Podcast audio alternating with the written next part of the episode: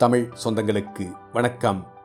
Sathyan audio books வழங்கும் அமரர் கல்கியின் அலை ஓசை. குரல் சத்யன் ரங்கநாதன். முதல் பாகம் பூகம்பம். அத்தியாயம் இருபத்தி நான்கு நெஞ்சு விம்மியது. மோட்டார் வண்டியின் சத்தம் கேட்டதும் சூர்யா மദ്രാஸ்காரர்கள் வந்துவிட்டார்கள் போல் இருக்கிறது அத்தை. ஐந்து மணிக்குள் வருவதாக இருந்தது. நாலரைக்கே வந்துவிட்டார்களே! என்றான். ஆமாம் அப்பா வேலை நெருங்கி வரும்போது எல்லாம் சீக்கிரமாகவே நடந்துவிடும். வேலை வராவிட்டால் ஒன்றும் நடவாது. வா போகலாம்! என்றாள் ராஜம்மாள். நாம் அங்கே போய் என்ன செய்யப் போகிறோம்? அவர்கள் ஏதாவது செய்து கொள்ளட்டும். எனக்கு இது ஒன்றும் பிடிக்கவில்லை! என்று சூர்யா அழுத்து கொண்டான். நன்றாயிருக்கிறது! குடும்பத்தில் இருபது வருஷத்துக்கு பிறகு கல்யாணம் நடக்கப் போகிறது. பெண்ணுக்கு தமையன் நீ எல்லாவற்றையும் நீயல்லவா நடத்தி வைக்க வேண்டும்? நான் இருந்து ஒன்றும் ஆகப்போவதில்லை என்றாலும் சமயத்தில் இல்லாமற் போனால் யாராவது ஏதாவது நினைத்துக் கொள்வார்கள். புறப்படு போகலாம் என்றாள் ராஜம். போகும் வழியில் சூர்யா அத்தை பம்பாயிலிருந்து கடிதம் வந்ததே. ஏதாவது விசேஷம் உண்டா? அத்திம்பேர் தானே கடிதம் எழுதியிருக்கிறார்? அவர் இந்த பக்கம் இப்போது வரமாட்டாரா? என்று கேட்டான். விசேஷம் ஒன்றுமில்லை. வடக்கே பாட்னா என்று ஒரு பட்டணம் இருக்கிறதாமே. ஒருவேளை உத்தியோக காரியமாக அங்கே போக வேண்டியிருக்கும் என்று எழுதியிருக்கிறார். திரும்ப போகும்போது இங்கே வந்தாலும் வருவாராம்.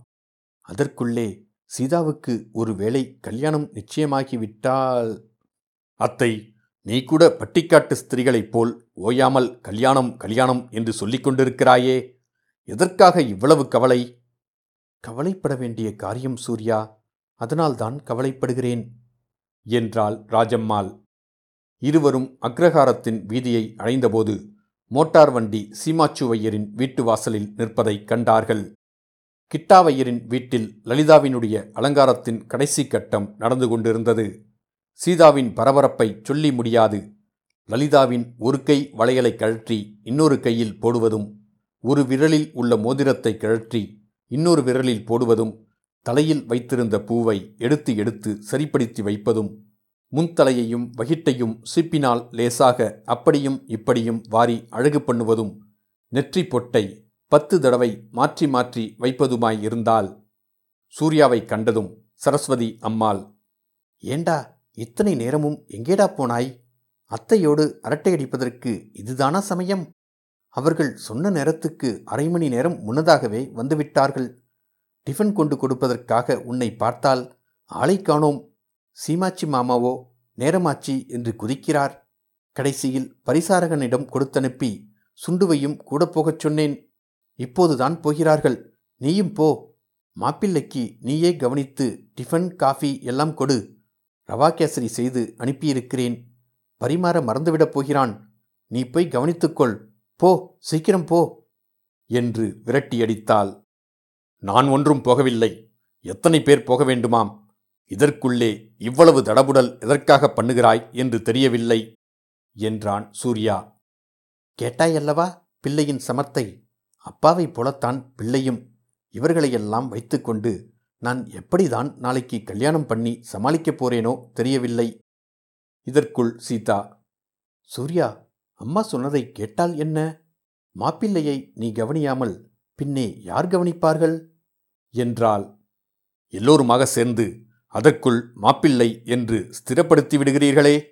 இன்னும் அந்த மேதாவி வந்து லலிதாவை பார்த்தாகவில்லை என்றான் சூர்யா. அதுதான் நானும் சொல்கிறேன் என்றாள் லலிதா. நீ பேசாமல் இரு லலிதா என்றாள் அவள் தாயார் சரஸ்வதி அம்மாள். அம்மாஞ்சி நீ இப்படி பிடிவாதம் பிடிக்கிற பட்சத்தில் நான் போய் வந்தவர்களுக்கு டிஃபன் பரிமாறி விட்டு வருகிறேன். நீ போகிறாயா? நான் போகட்டுமா? ஆண் பிள்ளையா லட்சணமா ஜம்மென்று போக மாப்பிள்ளை சார் வாருங்கோ என்று கையை பிடித்து குலுக்க அதை விட்டு இங்கே என்னத்தை செய்கிறாய்? என்றாள் சீதா. அப்படி சொல் சீதா.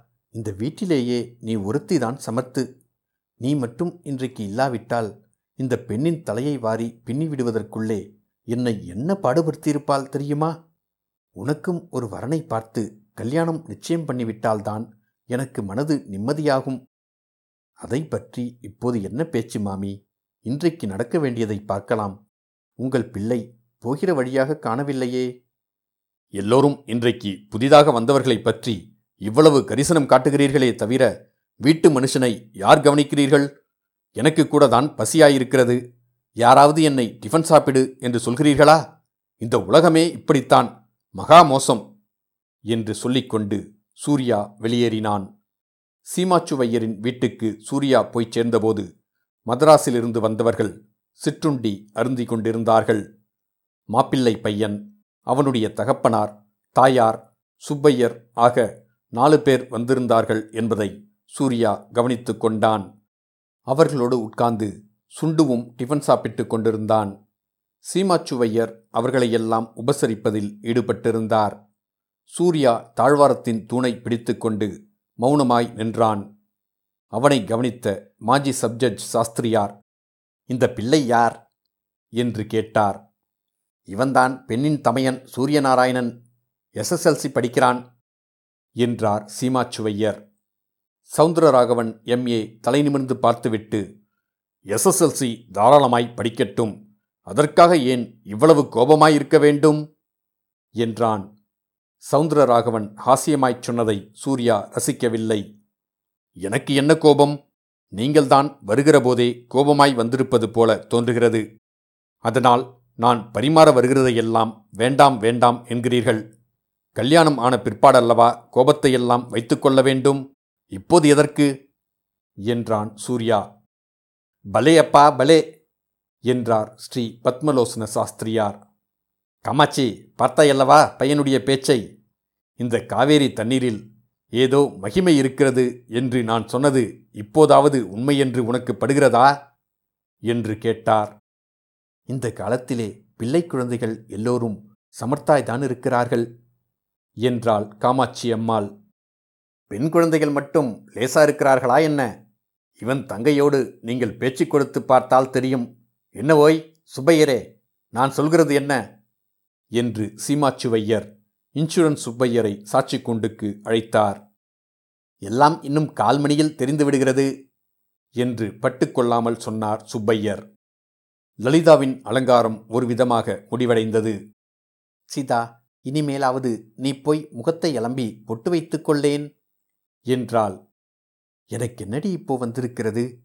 இதோ பார் காதண்டை இந்த சுருட்டமயிர் இப்படி தொங்கினால் நன்றாயிருக்கும் என்று சீதா மறுபடியும் லலிதாவின் முகத்தை அழகுபடுத்தத் தொடங்கினாள்.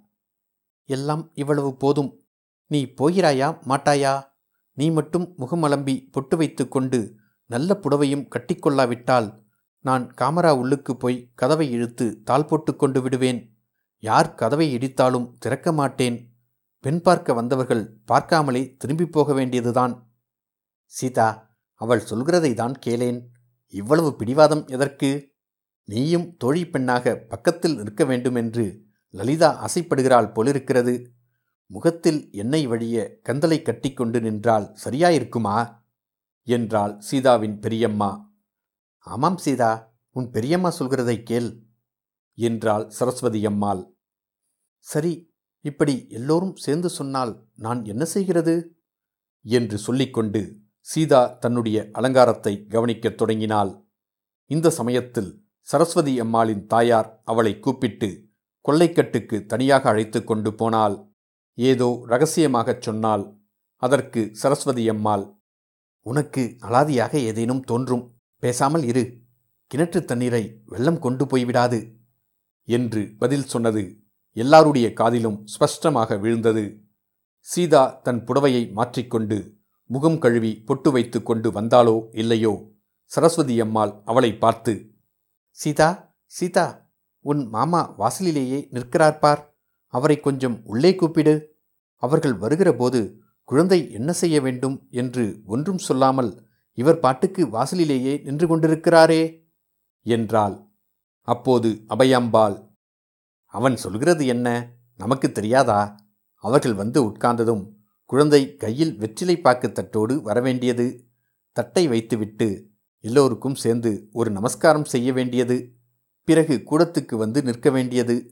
யாராவது ஏதாவது கேட்டால் கணீர் என்று பதில் சொல்ல வேண்டியது.